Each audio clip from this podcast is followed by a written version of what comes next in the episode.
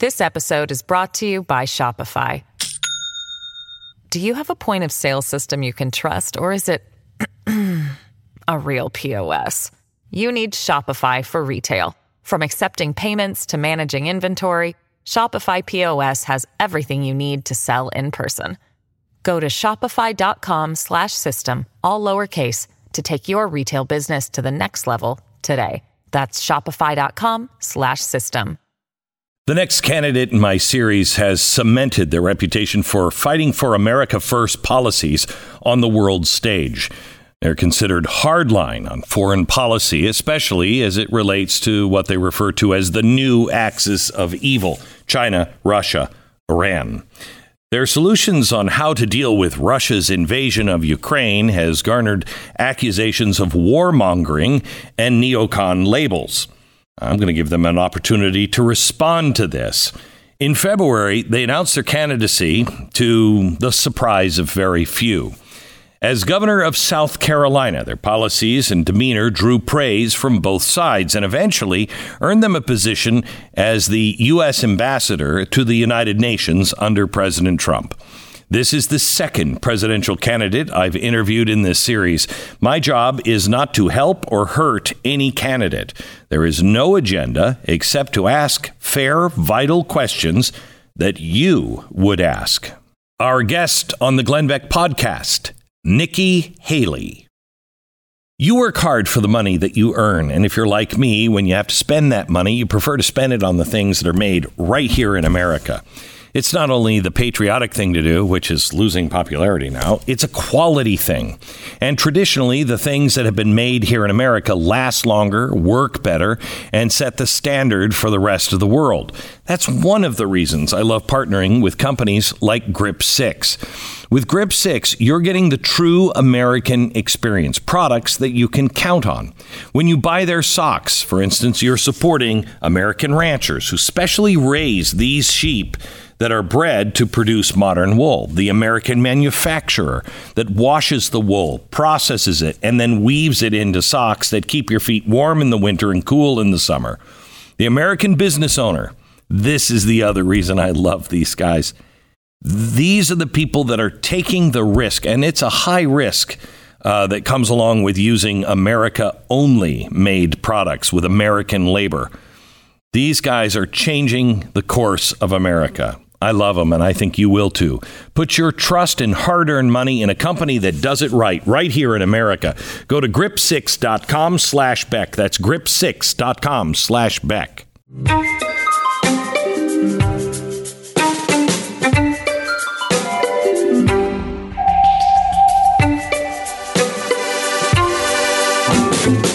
Hi, Nikki. How are you? Good. How are you? Good. Good to have you here. Thanks. It's always great to be here. So let me just start with some of the news of today. Um, Trump, that we're even, we even have people considering arresting him, the president of the United States, on something that is a misdemeanor that everyone says. I mean, it's just not going to happen. You're not going to win in court. What's this about? Even Democrats know this is a political agenda.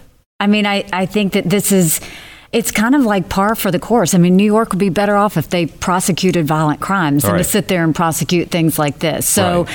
I mean, we don't know what's going to happen. It's still kind of up in the air, but I hope nothing happens. Are we banana republic if we start doing this? It's just revenge, right? It's political revenge, and they're never going to let it go when it comes to him, ever.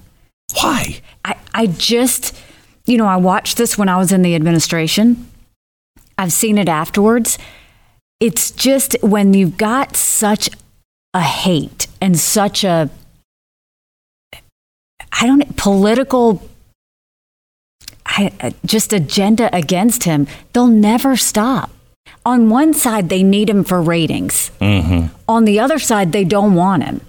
So it's it's kind of schizophrenic. But either way, they're never going to let him go. It's a lot of the reason why I think the country's got to move forward is because this is just a vicious cycle. And you know, it's a shame. And if it happens, you know, I hope that, you know, at least the Dems step up and say, look, this is crazy that you, you know, you're sitting there treating this like a felony. It but it, it's a total political agenda. It's literally revenge politics, and I think it's a shame. I know Mike Lee said to me when everybody was saying lock Hillary up, which I'm I was for. If you've done the crime, you should do the time. And uh, Mike said, "Be really careful." And I said, "What do you mean?" And he said, "If if there is a crime and it's clear, political world will say, "Oh, we're playing that game," and he said, "You'll just start putting people in jail." And he said, "Once you do that," he says, "Why Nixon didn't go to jail?" He said, "Once you do that, you're a banana republic." There's no turning back. No turning back. I mean, once that precedent's been set, there's no turning back. And, you know, on one side, Glenn, I've said this to you before Republicans are too nice. They're too nice. They just kind of let things happen and they let this creep happen. But see, I don't think that's, I, I don't know if that's entirely true because I'm tired of the, one of my questions is, what is the Republican Party? What is G, the GOP? What I, the, too nice. I don't think they're protecting and defending the Constitution of the United States. I think we're being too nice to the GOP. I mean, I think one, they're not they're not tough enough on protecting our freedoms. They've lost all fiscal responsibility.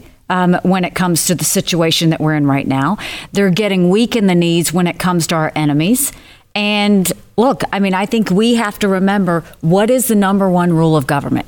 To secure the rights and freedoms of the people. It was never meant to be all things to all people. No. And look at the situation we're in. You know, everybody wants to blame Biden for the $31 trillion of debt that we're in. There are no saints in Congress. None. Republicans did that to us first. Yeah. Let's not forget that $2.2 trillion COVID stimulus that it was voted 419 to 6 in the House, 96 to 0 in the Senate, no accountability whatsoever. Right. Expanded welfare. We now have 90 million people on Medicaid, 42 million people on food stamps. And so the answer to that is after you've flushed all this money and caused inflation and the feds are, are going crazy, what's the answer to that? Republicans open back up earmarks for the first time in know. 10 years. 7,000 earmarks were proposed in proposed in December. So That's that's not fiscal responsibility. You- that's fiscal insanity. you were there for the Tea Party. yes. These are the same things we've been saying for a very long time. That's exactly right. And the machine just keeps on rolling. We started something great during the Tea Party. You know, we we brought attention to it, but we didn't finish it. You know, you when you go and you see this, I think you know, you had Republicans say, "Oh, we better straighten out," and they felt the political wave. But it was temporary. You didn't, as governor in South Carolina, I kept calling out earmarks. I kept talking about paying down debt. I kept doing those things. But DC never did. No. And that Because was the ha- bear we were fighting in the very beginning was DC. I mean, there were at least two federal bailouts that I declined as governor. I didn't want them in my state because when you take that federal money, you get all those strings that are attached. And mm-hmm. I didn't want to do that to the people of South Carolina. And we have to remember we've allowed the federal government to become so big that now it's wanting to control everything we have.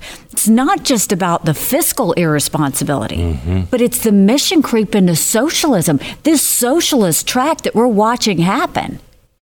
I mean, that is not what Republicans are supposed to be thinking about. And you've got Republicans now wanting to do this socialism light. That's incredibly dangerous because when you go into socialism light, then they're just going to say, well, why don't we just do the full socialism? Right. We're already we're already socialist light. I don't think we're a free market, um, and ha- I don't think we have been for a while now, at least a couple of years, with the latest bailouts of the banks. Who's making that decision? There is no law. There is no rule. It's, well, if we decide, we'll do it. Well, who the hell are you? And shouldn't Congress have to weigh in on that? Yes. Because that's the bigger concern. So you look at this situation, you have this flush of cash that Republicans and Democrats did. You have the feds who were just late to the game because they were saying it was transitory. Then they go and they start running up rates. You've got this bank that buys short and invests long. And the whole time this was transparent. The Fed saw that they didn't have enough cash to be able to hold their commitments. And the San Francisco Fed was in charge of this, Mm-hmm. right? But they did nothing. And then it turns out that the SVB CEO sat on the San Francisco Fed. Mm-hmm. Makes no sense. That's what everybody should be talking about. Instead, Janet Yellen's trying to make everybody whole. And now she's going and saying that small banks, all depositors of small banks, will be made whole. You don't reward bad behavior. When things go wrong, you let them fall. No matter, and, and we hate it for the depositors. But first of all, can we at least say that a lot of those depositors with a lot of money were Chinese companies? And you're really going to do that? You're really going to go and make those Chinese depositors whole? I didn't know that. Yes. And you've got these high tech investors. These were not normal loans. These were not loans they could get at any other bank. Why are we letting that happen? Where is everyone? Where is everyone? Well, you know, when it comes to where is everyone, I think the left has done a very good job of scaring the hell out of your average Republican. Um, you know, Donald Trump asked for people to march in the street. My first response was, don't do it. Don't do it. And it's not because I don't support him or you don't feel you should. I don't trust the federal government. I don't trust that there's not crazies in the crowd that are on the right. I don't trust that there's not crazies in the crowd that are from the left posing as the right. You can't protest right now, or this government will make the uh, the process the punishment. And protesting is an American tradition. Yes, it is. It's an American tradition, and it's, but now in this time, and it's why we have to get our country to snap out of it. We need to go back to the basics. We need to really look back and, you know, think about when we were growing up and life was simple. And you focused on your faith, you focused on your community, you focused on your family and your country, and life wasn't complicated then all of a sudden it just all of these things started to take over and and they just wanted government to fix it all. And that's where things messed up is when they decided the federal government knew more than the states did. And then all of a sudden it was well we can tell you better than you can tell yourself. We just need to go back to what our individual freedoms were. We need to go back to economic freedom. Remembering that capitalism lifted up more people than anyone in history remembering that our freedoms were something we prized and held dear. The problem is we have well let's let's stay on economics here for just a second, then we can go into to corruption. Um, the banking is, I mean, I, I wouldn't put you in this situation, but I'm going to say it. I don't think we make it to 2025. I really don't. The banking situation, and if it collapses. Um, in a global sort of way, the West is down. Then what happens? We bail out, we print even more money, inflation, supply chain, you got a mess. And the Fed is introducing Fed Now, which is a quick way, and you can make all your payments online with the Fed. The next thing is the Fed coin to reset the currency. I don't know how people don't see that. But that can't happen. That can't happen. And then they're going to want to watch what you spend and how you spend. No, not just watch, it's programmable. So they can control what you spend, where you spend, and what you buy. They're already trying to do that. I mean, we see they're now going after credit card charges when you buy guns. Right.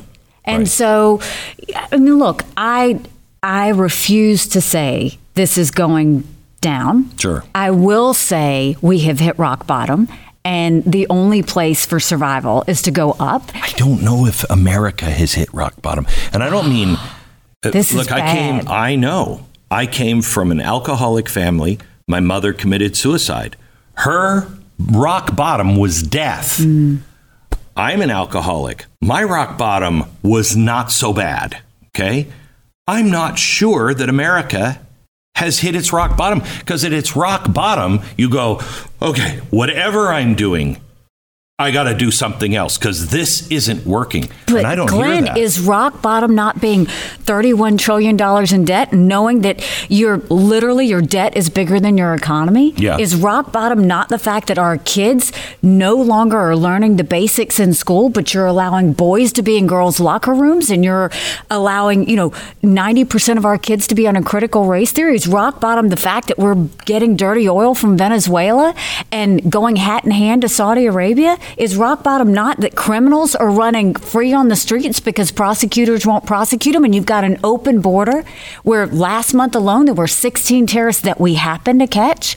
I mean, rock bottom is the fact that Americans looked to the sky and saw a Chinese spy balloon. I would like to think this is rock bottom. I would like But what I will tell you is every American has a decision to make. We don't have to live like this right now. Our kids don't deserve to live like this right now. I'm doing this for my kids. I'm doing this for everyone's kids. America's too great not to save.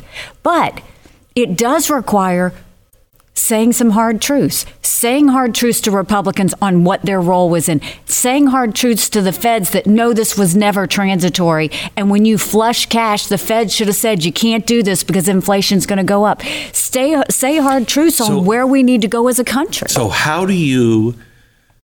I mean, I was going to say, look what the Fed did to Ronald Reagan when he said, "We're going this way." They made it very clear. Oh, oh, oh no, Mr. President. Um, but I don't have to go there. Look what they did to Donald Trump. How do you go to Washington with a pack of Republicans that, like Mitch McConnell, that are like, eh, and and say, I demand discipline on the federal budget. I I'm going to clean up the Justice Department. How you you cannot do that by yourself. Watch me.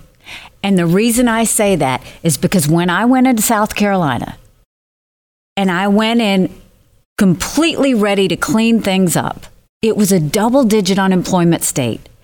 The first thing I did is we went into every single agency.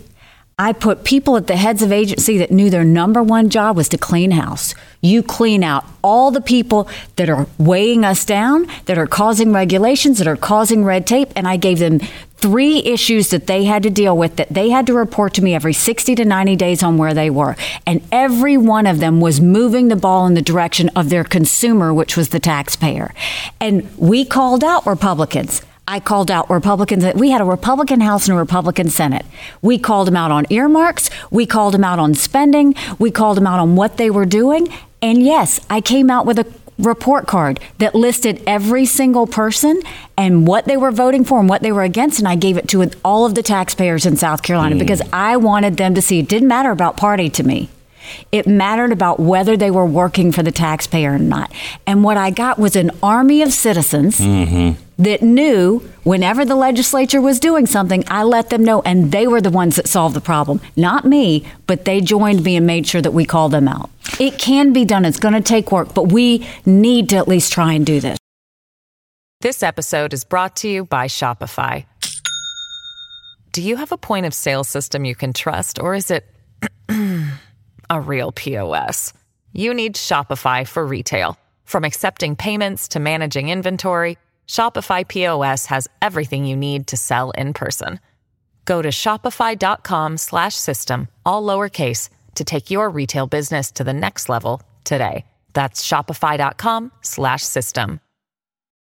Don't you already have enough to worry about with adding something crazy like all of a sudden losing your house one day?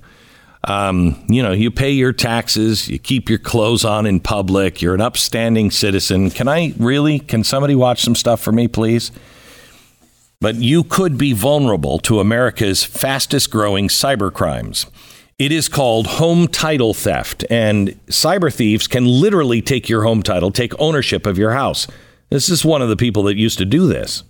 Nobody thinks that I can take their house and borrow against the house. No, no, I have title insurance for that. No, it's in my name, or he would have to get some special document. They would call me. You know, nobody's calling you. After I've stolen the title, borrowed against it, or sold the property, or done whatever I've done with it, it's 60 to 90 days even figure out that they're the victim of this crime. You know, by that point, you start getting foreclosure notices and you realize you've got four mortgages on your house. Not only that, you don't even own your home anymore. It's not even in your name.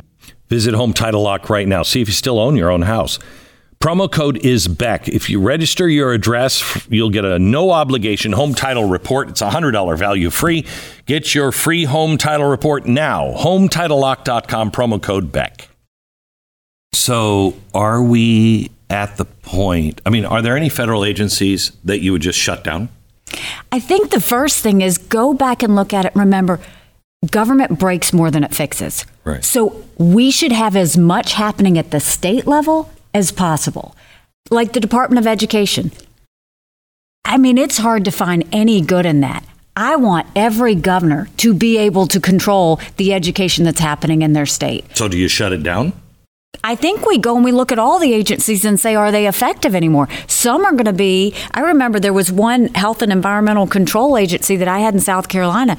I mean, we pretty much gutted it and start it over. If you have to do that, you do that, but you don't just keep something just because. And you don't keep allowing it. The intelligence agencies, no one trusts them right now. No one. I mean, and look at the things that have happened under their watch. They didn't tell us about 9 11. They didn't tell us about, you know, th- where were they on the Chinese spy balloon? You Where know, were all they of on? these. where were they on uh, Afghanistan. Like, so you do have to go back and like really go to the core of this and say, what's happening there? Go into the IRS and see what they're doing. Look at all that. We have to go back and say, there's a reason things happen better at the states. I say that one as a former governor, but it's because it's as close to the people as it gets. And let the people, when it comes to health care, that should be done more at the state level. The issues we have in South Carolina are very different than the issues they have in California. Don't treat the two the same. So, what you do is you move more to states' rights. That's how you deal with it, not just get rid of an agency, because that's not going to happen. Congress isn't going to let that happen. But you go into the agency and you say, How much are we going to move out? And it's like cleaning out your home. You declutter. And that's what I think we well, need to the do in argument agencies. has been that he, the Congress has to pass a law so you can fire. And the, the question is I'm sorry, is the administrator, you, the President of the United States, are, do, are those your employees? Or do those employees belong to the Congress? Because if they belong to Congress, then they should be pushed over to Congress. If they're administration, then those people work for you, and you should be able to fire them. And I don't mind if people want to work in government, but they shouldn't stay in the same position longer than five years. I'll tell you a story. When I was at the UN, my first week or two weeks, someone got on the phone with all the um, NGOs basically saying what my plan was going to be. It wasn't anything I'd ever said, done, anything. And I said, Who is this person that is out there talking for me? And they came back and they said, It's John Kerry's sister. I said, John Kerry's sister works at the U.S. mission of the United Nations. And they said, Yes. I said, Get her out of here. They said, You can't. She retires in X number of months. I said, Then you send her home. I don't care if we pay her to sit at home. She is not to come back in this building. And she didn't because she was doing more harm than good.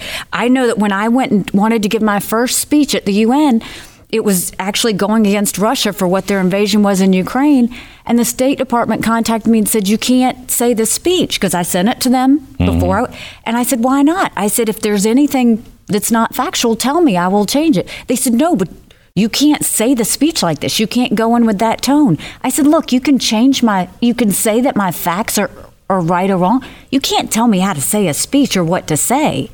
And I went ahead and did it anyway. You've got these little fiefdoms in government where they want to control and they love to just live out all the other elected officials and they just stay. And that's where the power is. It happens in state governments and it happens in federal government. And the other place you really need to look is in those congressional committees where they come up with the legislation, where they go and they push their senators or House members to, to do things. A lot of them or liberal Democrats or power hungry staffers that are trying to control what happens. I don't think anybody writes those bills that, that actually work in the Capitol. I think those bills are written by the special interest groups. I, and you're you're probably right on most of those. Um, let me let me let me since we were on the UN, um, you know the world situation. Uh, I don't think China's bluffing with us. I don't think China is going to. I, don't know if you remember, but I got a lot of heat back in uh, you know 2008, 2010 for saying there's going to come a time when the Islamists, the socialists, the uh, the anarchists, they're all gonna they're all gonna dogpile on us. They'll work together to destroy us in the Western world. And I made it very clear. I don't mean they're calling each other. They're all going to see the opportunity and go, my gosh, they're so weak. Go. I think we're there. I was listening to you on the radio back then and had just finished your book, Common Sense, when mm. that hmm. happened. What is happening now is dictators wait for weakness.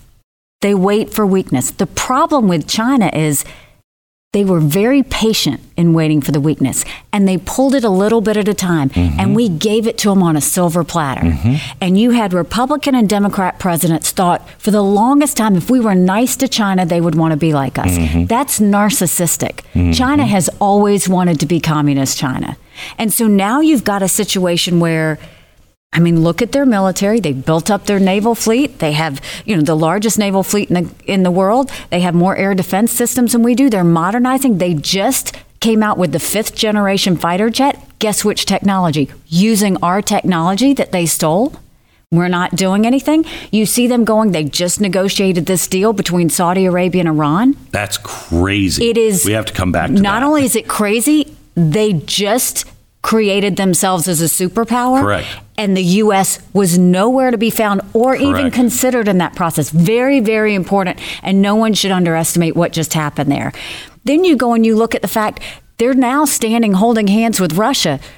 When President Xi said that Russia was their unlimited partner, the one thing I learned at the UN pay attention to their words because they actually tell you exactly what they're Correct. doing.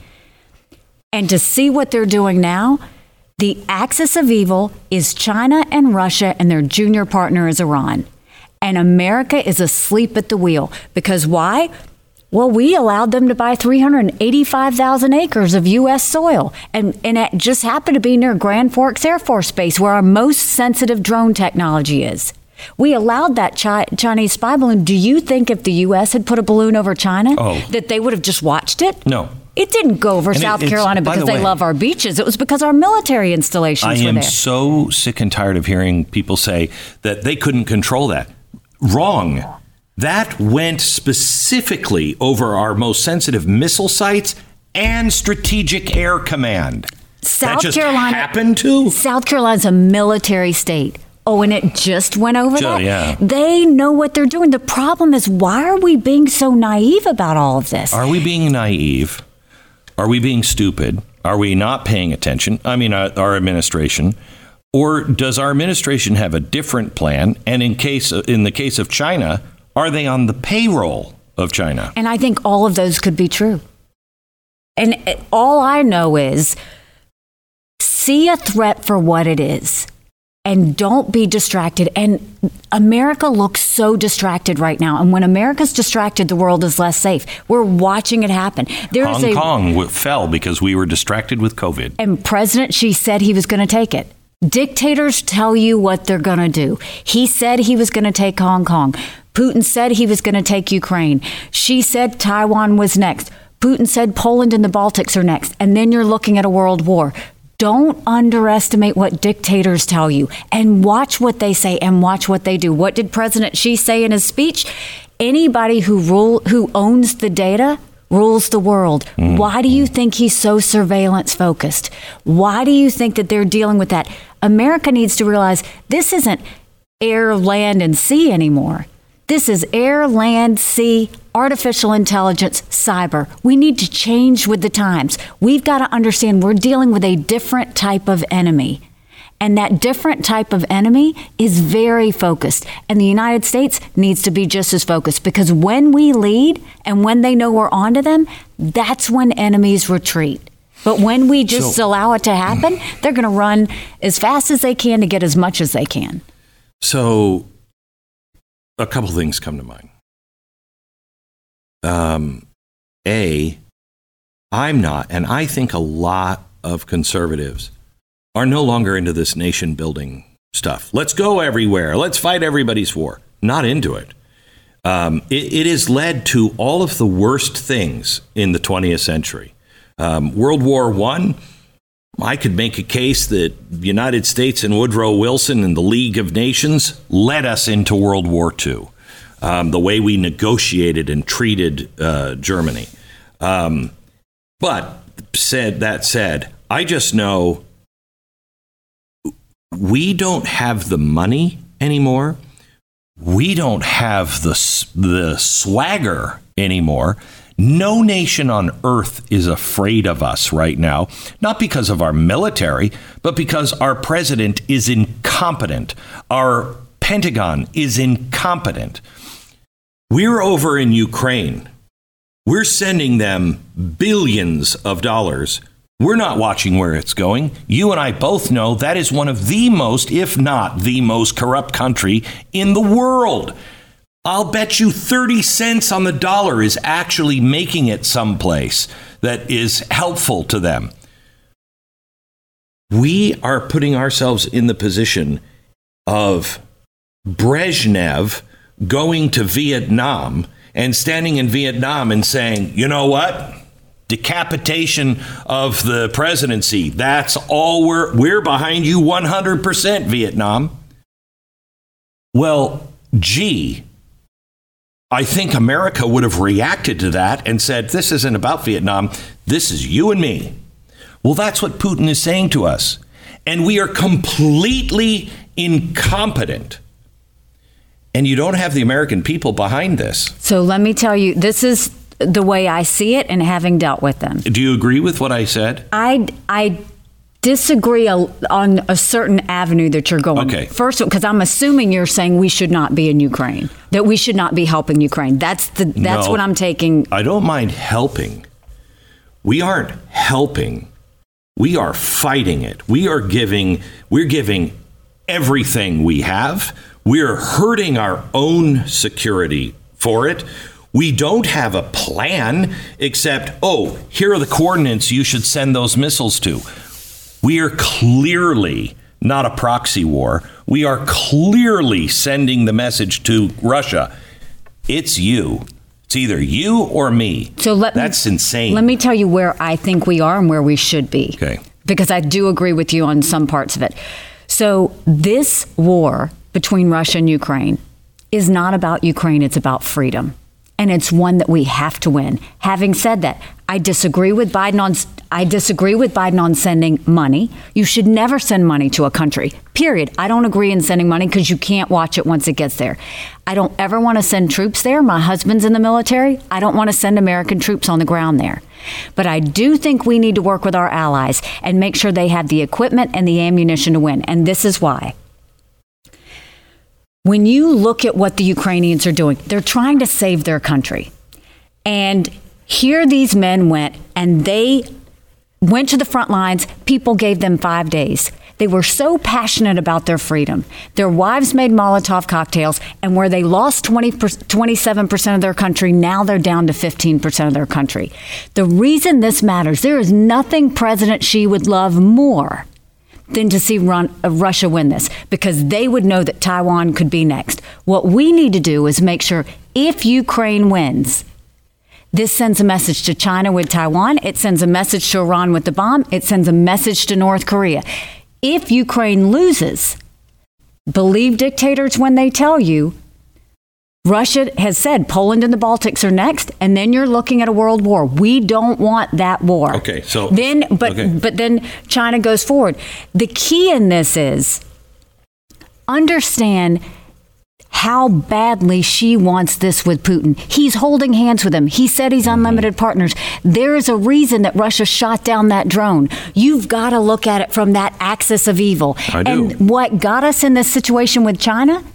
Is everybody saying, leave China alone, focus on what we're doing, don't pay attention to China? And all of a sudden, we're dealing with a mess. We can't afford. And look at how far Russia's come. It shows how, I mean, how far Ukraine has come. Russia's hit rock bottom because they're getting drones from Iran and missiles from North Korea. They've raised the draft age to 65. I know. Last week, they didn't have any equipment. They gave these guys off the street shovels to fight. Putin knows he's losing. That's why Xi is showing up. And why is Xi not giving anything yet? Because he's not sure that Putin can win because Putin's lo- let Putin lose. Okay, so Putin wait, would have wait, lost wait. faster What if Biden would have. What does win and lose mean? If Russia leaves Ukraine, Including Crimea? well, I mean, if somebody came and took Texas, would you be okay with that? Uh, but I'm, but I'm not saying I'm not saying that. That's for Ukraine to decide. If Russia leaves Ukraine, this whole war is over. If Ukraine retreats, Russia moves on to Poland and the Baltics, and all of freedom loses. I mean, we have to look at the longer term ramifications. I don't think we stay there for 20 years. That's not what we're saying. Well, you, you can't. Uh, see, here's my problem. Let's say you're the president of the United States in 2025. Okay? That's a while away. Mm-hmm. And you're talking tough, and they know crap, she means it. She will do that. Okay? If I am Russia, I'm China, I'm ISIS K, okay? I see the weakness and I'm like, you want Taiwan? Take it now. Okay? We'll push them over the edge. They're completely incompetent.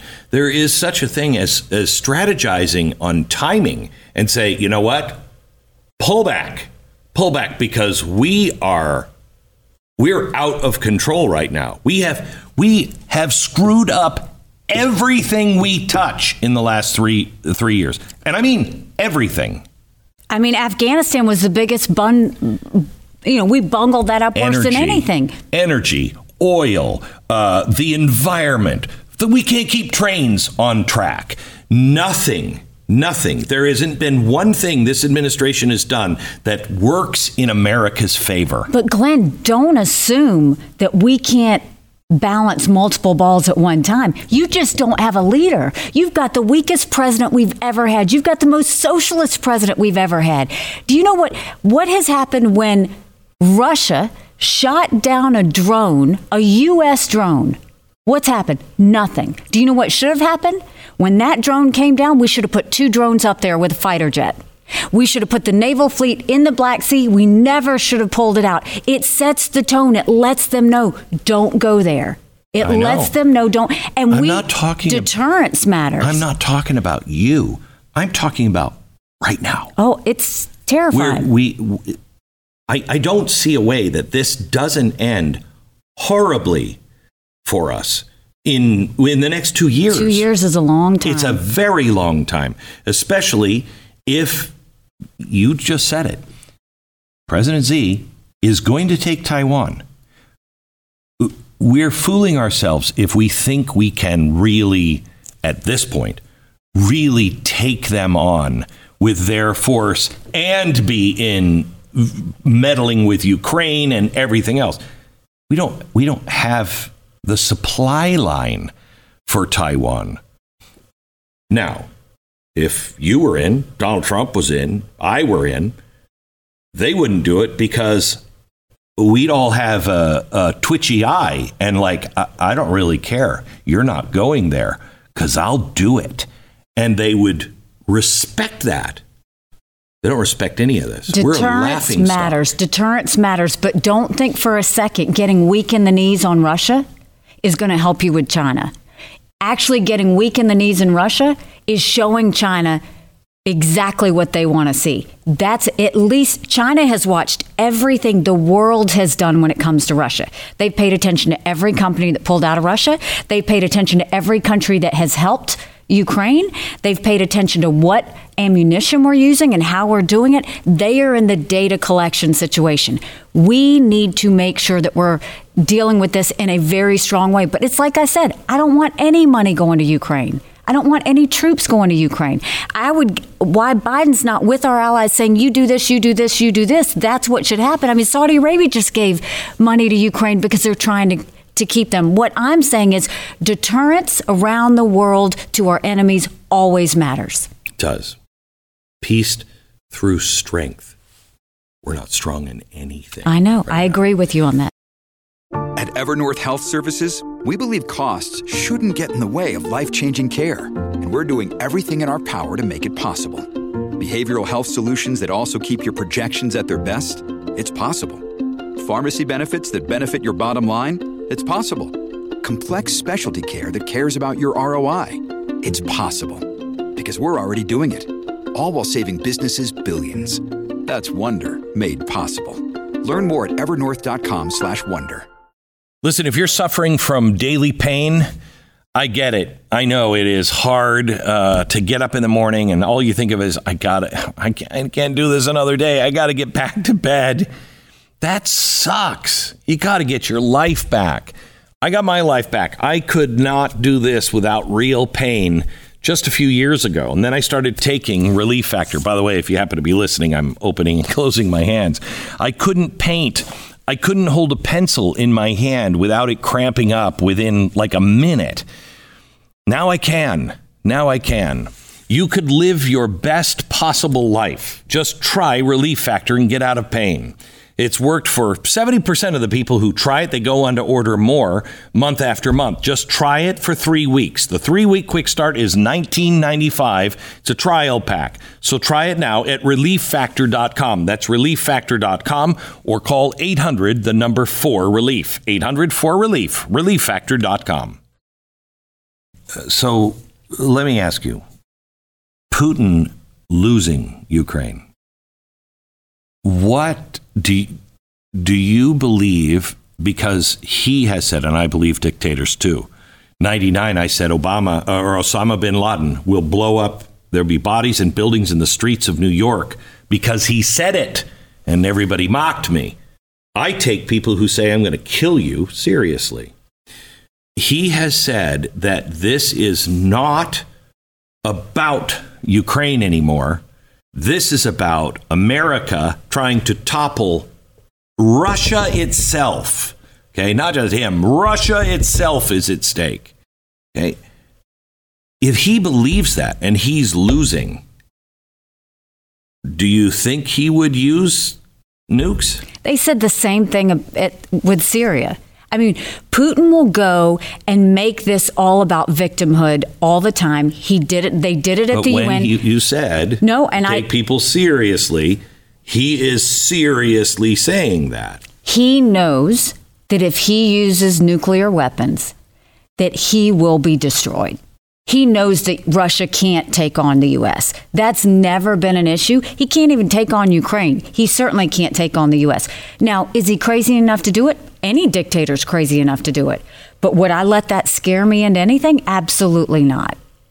That would not scare me. It's you. It's all the more reason why we just have to be firm in understanding that axis of evil with China, Russia, and Iran. So, um, before we get off this, tell me what the next president has to do day one to restore our allies back to our allies. Saudi Arabia is in bed with Iran. They hate each other. They hate each other. Very telling. Right. That shows we've got no juice. Israel is even saying, None of none of the people are to talk to American ambassadors. Not no, there's no formal relations here until this president speaks to me, Benjamin Netanyahu, face to face. Are you kidding me? We got no juice. So, what's day one? Day one, you go in and you tell countries what they expect of you. You tell them what the U.S. is for and what the U.S. is against. I did it at the United Nations. I told them what we were for, what we were against. I didn't care if they didn't like me but I wanted them to respect America. And you immediately start showing strength. You don't have to take actions to do things. A lot of times it's just saying what you're going to do and standing by it standing by it. You know, think about what Obama did with Crimea to start with. That's what mm-hmm. set this off. Think about what Biden did with Afghanistan. Like, say what you think. When they know, it's amazing. The one thing I said, which I didn't even really think it was anything, the second I walked into the UN and I said, I want you to know for everybody that has our backs, we're going to have yours. And for anyone that doesn't, we're going to be taking names. It sent waves through the UN. That's common sense. Right. And I want to say this because part of the strategy of what you do and what I would stop on day one last year, we gave $46 billion in foreign aid. Billion dollars in foreign aid. When I was at the UN, I created a book. I put 193 countries. The second column was the percentage of times they voted with the U.S. and against the U.S. And the third column was the amount of foreign aid we were giving them. I took it to President Trump and I said, the days of buying friends needs to be over. The days of paying off enemies needs to be over. Glenn, of the 46 billion last year, we gave money to Pakistan. They were they used to harbor terrorists that killed our soldiers. We gave money to Iraq, who's holding hands with Iran that says death to America. We gave money to Zimbabwe, the most anti-American African country there is. We gave money to communist Cuba that we named a state sponsor of terrorism. We give money to China. Do you know how weak that makes us look? Mm-hmm. Stop giving money to countries that hate America. Stop. I'm for that. Um, let's talk about the um, Iranians. Mm. Um, they are now, at this point, all indications are they can make a bomb, they can make the plutonium that they need. Um, it's enriched they got it. Israel's not going to sit around for that. And they shouldn't. Right. But now Israel has another enemy to worry about, and that is Saudi Arabia. Trump had that fixed. Um, so, what do you do with Iran? Here's here's one thing I want you to kind of hit on is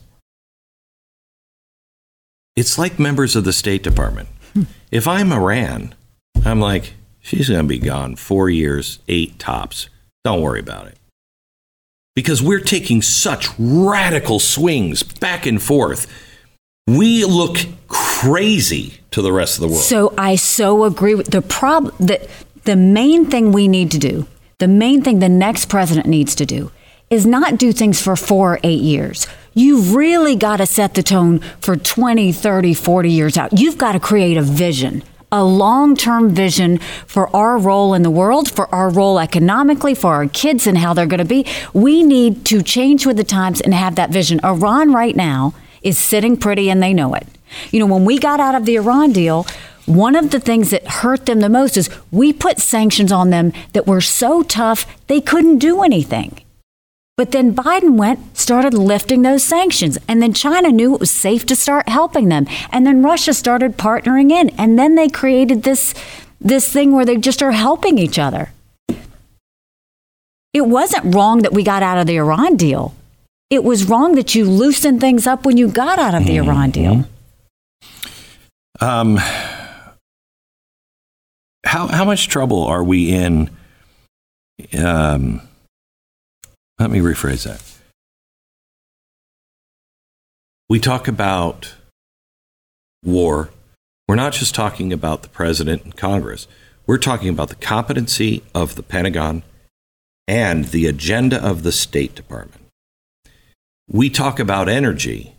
This is an all government approach to take our energy sector apart.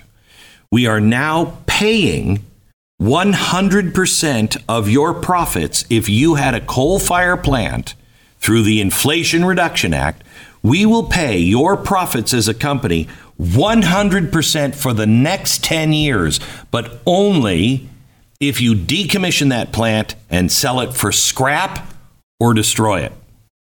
What are we doing? I mean, I you can't look at our energy policy as it stands right now and find any common sense in it whatsoever. I mean, we should want to make sure that we are always watching out for the national security interests of this country. And the best way you do that is you make sure that you are not dependent on anyone or anything for your energy needs. You I mean that is what a president should do is only focus on the national security lens. We should be just like with our energy and making sure that we aren't dependent on Saudi Arabia, Venezuela, any of those. But the same thing is when you look at the country as a whole. If China does something tomorrow, are we ready? No. When COVID hit, they told you to put on a mask, it was made in China. They told you to take a test, it was made in China. Walk down your medicine aisles, all made in China. Mm-hmm. We need to be making things in America again. And if we can't make them, we need to get with an ally and assume that China pulls the rug out of us out from under us tomorrow. We have to be ready. These are things you always pay attention to the national security interest. I don't care if people buy t shirts and light bulbs from China any more than I care if China buys agricultural products from our farmers. But when it comes to a national security situation, we need to be focused on that from energy to economics, to having a strong dollar, to making sure that our education, to our technology, to artificial intelligence, to Our- cyber, Our medicine. Our medicine. We are already having a shortage of basic antibiotics. When things get bad, what's the I mean, first we thing they're going to do? It's Yeah, going to what be are we leverage. looking at? Like, hey, 1840 wasn't so bad. That's crazy. We've already got a shortage of cancer drugs right now. Um, So y- you just said a strong dollar. Our Fed has printed $8 trillion.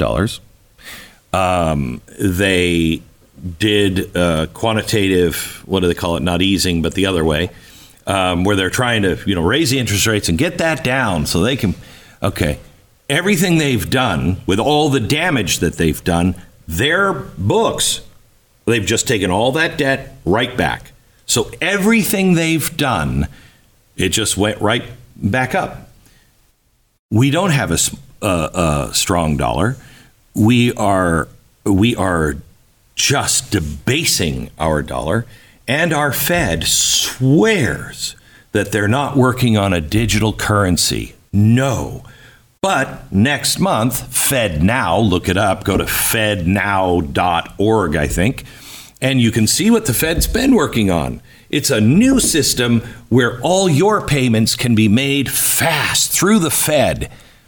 They say this is a uh, a a challenge and uh, an alternative to a federal central bank coin.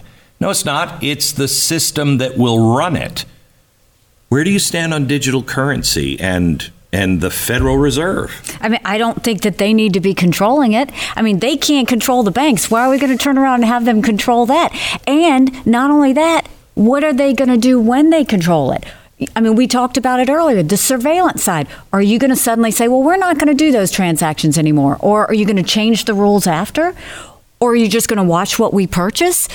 I mean, it's it's one of those things. China's doing it right now. Well, it's I don't think we want to be China. No, it is a programmable coin, which will be made for you. And so it will tell you what you can buy and what you can't buy. It is extraordinary. You should be very suspicious of anything government does. It's just because you've got bureaucrats behind it that are power hungry. It's just the reality. They've been there too long. They want to create different things and they want to control it. But the last thing we need to do is look at anything the Fed wants to do and feel good about it. So I think they need to fix what they've got now because they've got their hands full. So w- let's look at um, this world of the Fed, the banks, um, and and energy and rights. ESG. Where do you stand on ESG? I mean, it's just, it's another political game. It's a political distraction that is going to the heart of everything we do. It's ludicrous that you're telling people that before we can in- invest your retirement money, we've got to see what the ESG part of it is. Like that's that's ludicrous. So what happens? Because Europe is ahead of us, and the way ESG is supposed to work is, as if this makes sense. If I'm a company and you're a supplier, okay, I have an ESG score of 80.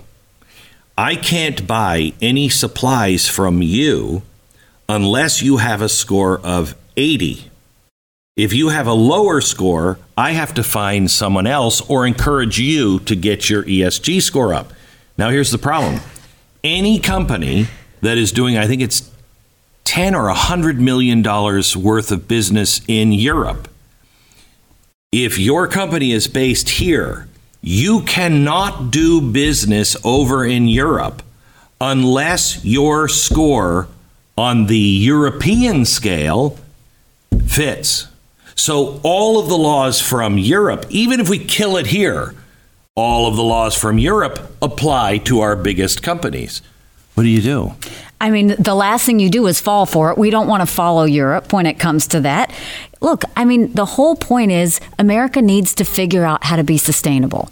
And we don't go and do that by regulations from other countries. We don't do it by putting heavy regulations on our own businesses.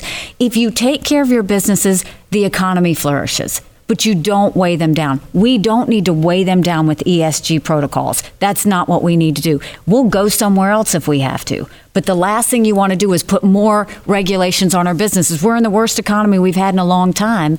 We need to go lift up our businesses. We don't need to be hindering them. And how do we lift them up?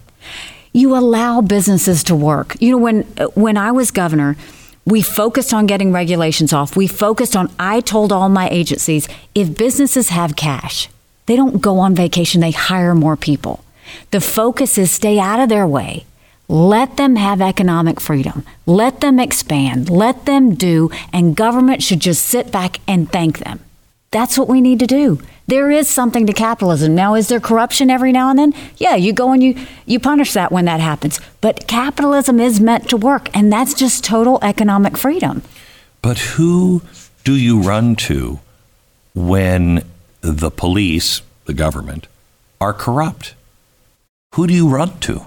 You need somebody that's going to go clean house. You need to have it. And I know it can be done because we did it in South Carolina. What I don't want Americans to think is this is a foregone conclusion that we're just too lost to be fixed. The only thing that's too lost to be fixed is when people, when Americans give up. And Americans can't give up. Mm-hmm. We have a country to save, and we have to be willing to save her. I think people are. I, the people I know are wide awake. They are just, you know, I think this is one of the things that Donald Trump has brought to the table is you could agree or disagree, but you feel he is in it for you. That may not be true, may be true, I don't know. But he he he's like they're coming for me and you. And um, that's important because people, at least on the right, have are pretty done with the party labels and all of that. They know the Constitution is hanging by a thread. They know that we are in deep trouble. Who is going to stand up not just for the people, but constitutionally stand up and clean this mess up. Government was intended to serve the people, not the other way mm-hmm. around. That's not the case right now. And so you've got to go change the culture back of the role of government. That means calling out Congress every time they want to start a new program. That means going to the agencies every time they want to bloat and tell them, we want to see how you're going to cut. That goes back to the states and giving governors as much control and allowing their people to decide things as they can. You've got to go start cutting away. I keep referring to it as a house. You've got to declutter your house and in our house, our government house is really cluttered. Mm-hmm. We've got a lot of decluttering to do, but you start somewhere. You start somewhere, and the people will be with us when we do this. Oh, I know. Because they feel it. They right now feel like they're working to give money to the government that's not doing anything for them. And we have to go and change that. Government was intended to secure the rights and freedoms of the people. I will say it over and over again. It was never meant to be all things to all people. I and will. right now, it's even trying to be parents in schools. Like, we have to stop that. No, it's not even trying, it's just doing it. It's just assuming something that is so anti American that, no, you don't have it right. You're not smart enough. It's, I'm so sick and tired of these elites They haven't been right on one damn thing in the last 10 years. Not one. Name it. What have they been right on? Did healthcare costs go down? We did your plan. Did healthcare costs go down or did they go up? Uh, are we safer now or, or, or, or, or just even two years ago? Because all the experts said what that guy was doing was wrong. What you were doing at the UN would get us all killed. But look at us now. On every single front, we are living Woodrow Wilson's administrative state. And I don't think these experts have any credibility at all. The elitist mentality is demeaning and judgmental. And they want to tell you, you don't know how to parent, we'll parent your kids in schools. You don't know how to pick the school for your children because you don't have a high school education or you don't have a college education. You don't know what's best for you. We will protect you from COVID. We will tell you all of the things that have happened in the past five years should be the wake up call that we need because our kids have suffered, our families have suffered, our economy has suffered, our where we stand in the world has suffered, all because we allowed elitists and bureaucrats to tell us what to do. So Fauci, um, I think, lied to us about um, the origins. I, I mean, he was paying for that research at Wuhan. He knew. He knew. Um, if that's proven, should he go to jail? What should happen? What should we do with China? If that if that was happening, what do we do? Hold them accountable. No one has held China accountable for COVID. I first of all think that the that COVID came from a lab. Mm-hmm. I don't think it was malicious. I think it was an accident. I do too. But I think China didn't want to be the only country embarrassed. And just look at their actions. They closed their border to keep anyone from coming in, but they opened their border to let everybody go out. They immediately went to the World Health Organization and said, condemn the United States for closing their border. Mm-hmm. And Fauci and company fell for all of it. He knew I mean, God help us if we were going and investing in that lab. We because were. that's exactly that's fact. But that's exactly what I'm talking about. Why are we giving money to an enemy? Why do you give money to countries that because hate America? This is the same thing we do when it comes to torture. Oh, we're against torture. We don't torture, but we'll ghost plane you to Saudi Arabia. You know, we're we're not going to do gain of function research, but we'll pay for it being done in China. We have no credibility. That's why I said stop all of this foreign money that's going out unless it's a win win. We should never do it. I don't know about you, but I just love to sweat. I mean, it is a great. Nobody likes to sweat. Nobody likes it. I was at a concert the other day and I saw two friends. Uh, they're both conductors and they were conducting this 400 voice choir and a full symphony orchestra and one of them was playing the piano like crazy. And I go back, one of them, they're two brothers, one of them absolutely dry, gives me a big hug. The other one's like, don't come close. I am sweating like a pig. nobody, nobody wants to say it, but that's the way I am. Sweating like a pig until I found Sweat Block. I want you to try this. They have wipes, I kid you not, that will prevent you from sweating for days after you've used them. I've used them myself. I use them all the time, especially down here in the flaming hot. I mean, it's like the surface of the sun living in Texas. You need to stop sweating, stop smelling. It's easy. It's easy. All you have to do is just wipe under each arm like once a week, and it's done. This is a totally different thing. Sweatblock.com. Go there now. Use the promo code BECK, save 20%. Sweatblock.com. Get the wipes now. Let me take you to um, uh, the World Health Organization. it's just a farce. It's a farce. It is, I mean, I think when you talk about holding China accountable for COVID, you go and you need to tear up the yep. World Health Organization because they are as responsible as China is for doing that. You had, I mean, here they knew that this virus had, had leaked.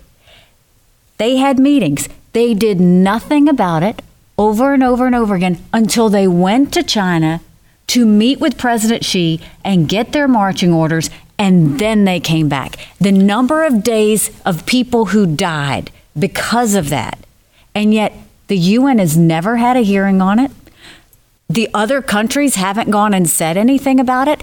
Like, we should be exposing all of this. Why, why are we paying for it? Well, you shouldn't. Right. We should so We drop out of the uh, the um, uh, the uh, uh, the WHO. From the second that happened, there should have been no question about dropping out of it because Right. they were totally playing China's game. Correct. So that's the UN. The UN. I mean, Is a farce. as America gets weaker, you see how much we have helped the world stay stable. It's not the UN. The UN is garbage. Why are we still a member of the UN and paying them? There's only one reason. Um, I'll tell you that the UN is a farce. Um, after being there a couple of years, I can tell you the intent was good. They thought if they put 193 countries in a room in the name of peace, that all good things would happen. Yeah. But 193 countries don't share the same values. So mm-hmm. you're never going to have that. The only reason that the U.S. stays in it is because they have one of five vetoes and they can stop China and they can stop Russia and Iran from doing bad things. That's the only reason. Because other than that, they shouldn't. And I don't think we should be giving near the amount of money we're giving. I mean, I think we should totally gut what we're giving because China's being treated as a developing country. Can you believe that? Those are the dues they're paying. I think we should be a developing country. Why don't we pay dues that low? Because we wouldn't lose our veto status. So why keep paying if it, if we know that they're bought and paid for by China and by others? Um, tell me about the um, the border. I know where you stand on the border.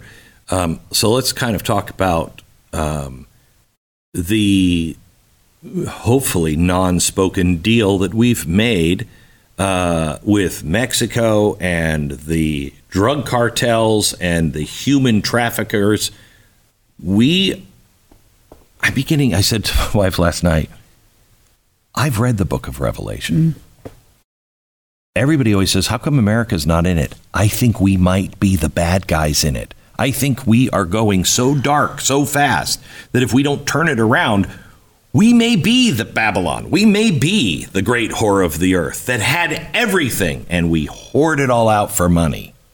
Well, first, let me say what we should be doing with the border, which is I do think we should put up the wall. I do think we go back to remain in Mexico. I do think we stop catch and release. But more importantly, I think we do what I did in South Carolina, which is an Arizona style mandatory e verify program, which basically I told South Carolina businesses you cannot hire anybody in this country illegally. So they all left because they mm-hmm. couldn't get jobs.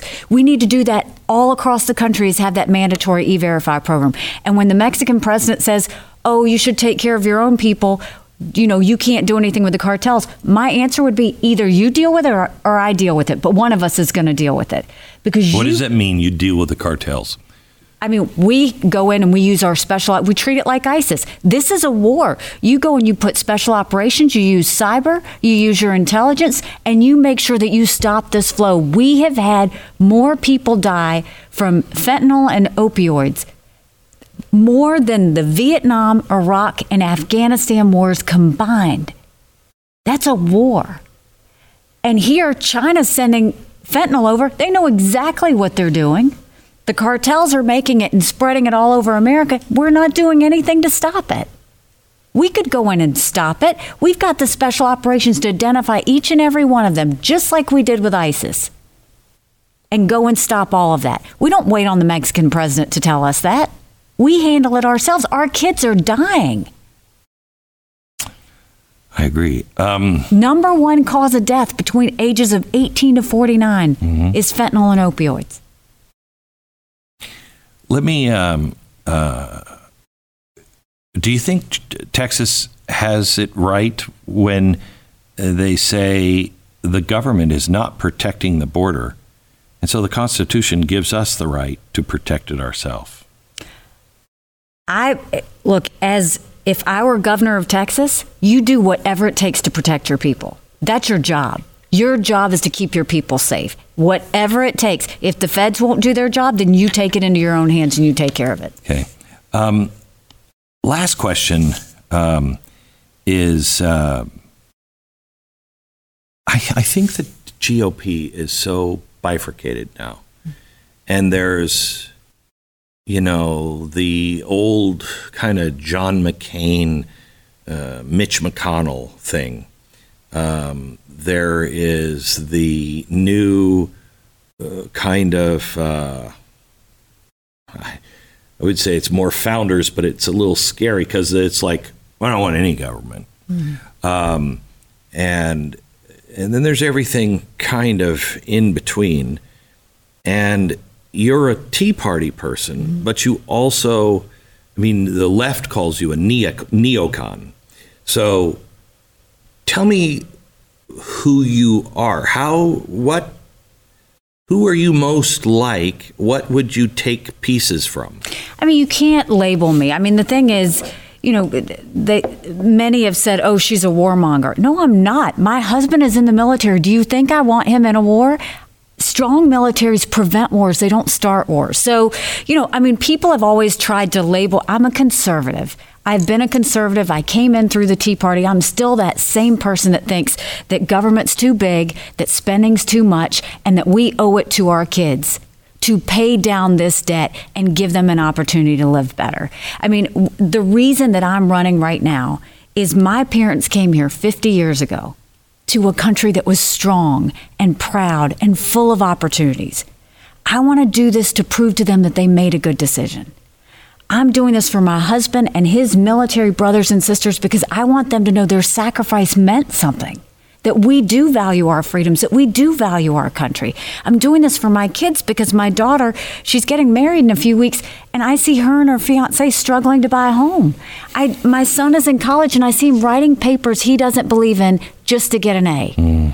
I'm doing this because I think that America's falling into this socialist defeatism that is killing us.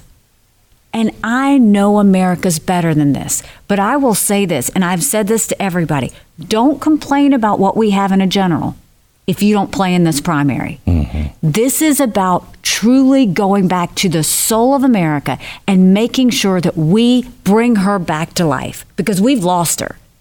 But she's not dead. I, she's not dead. And it's going to take work and it's going to take every single American saying, stop this political bickering. Mm-hmm Stop this labeling. I don't care what you want to label me. Stop it. I am a American loving patriot that believes that my children deserve better. We have 50% of Americans today, Glenn, that say they don't think their kids are going to live as good of a life as them. We should never be okay with that. As a parent, I need to know that my kids have a better country than what I had. That's our that's our obligation to our kids. And we have to do that. And I'm going to do that. I'm going to fight for that because they deserve it. Your kids deserve it. American families deserve to know what it's like to have that stability again and that safety again and that freedom again and not be clouded by all this political gamesmanship and, and revengeism and all of these things that are just ridiculous. The distractions are terrible. Horrible. Horrible. Thank you, Nikki. I'm sorry it's over.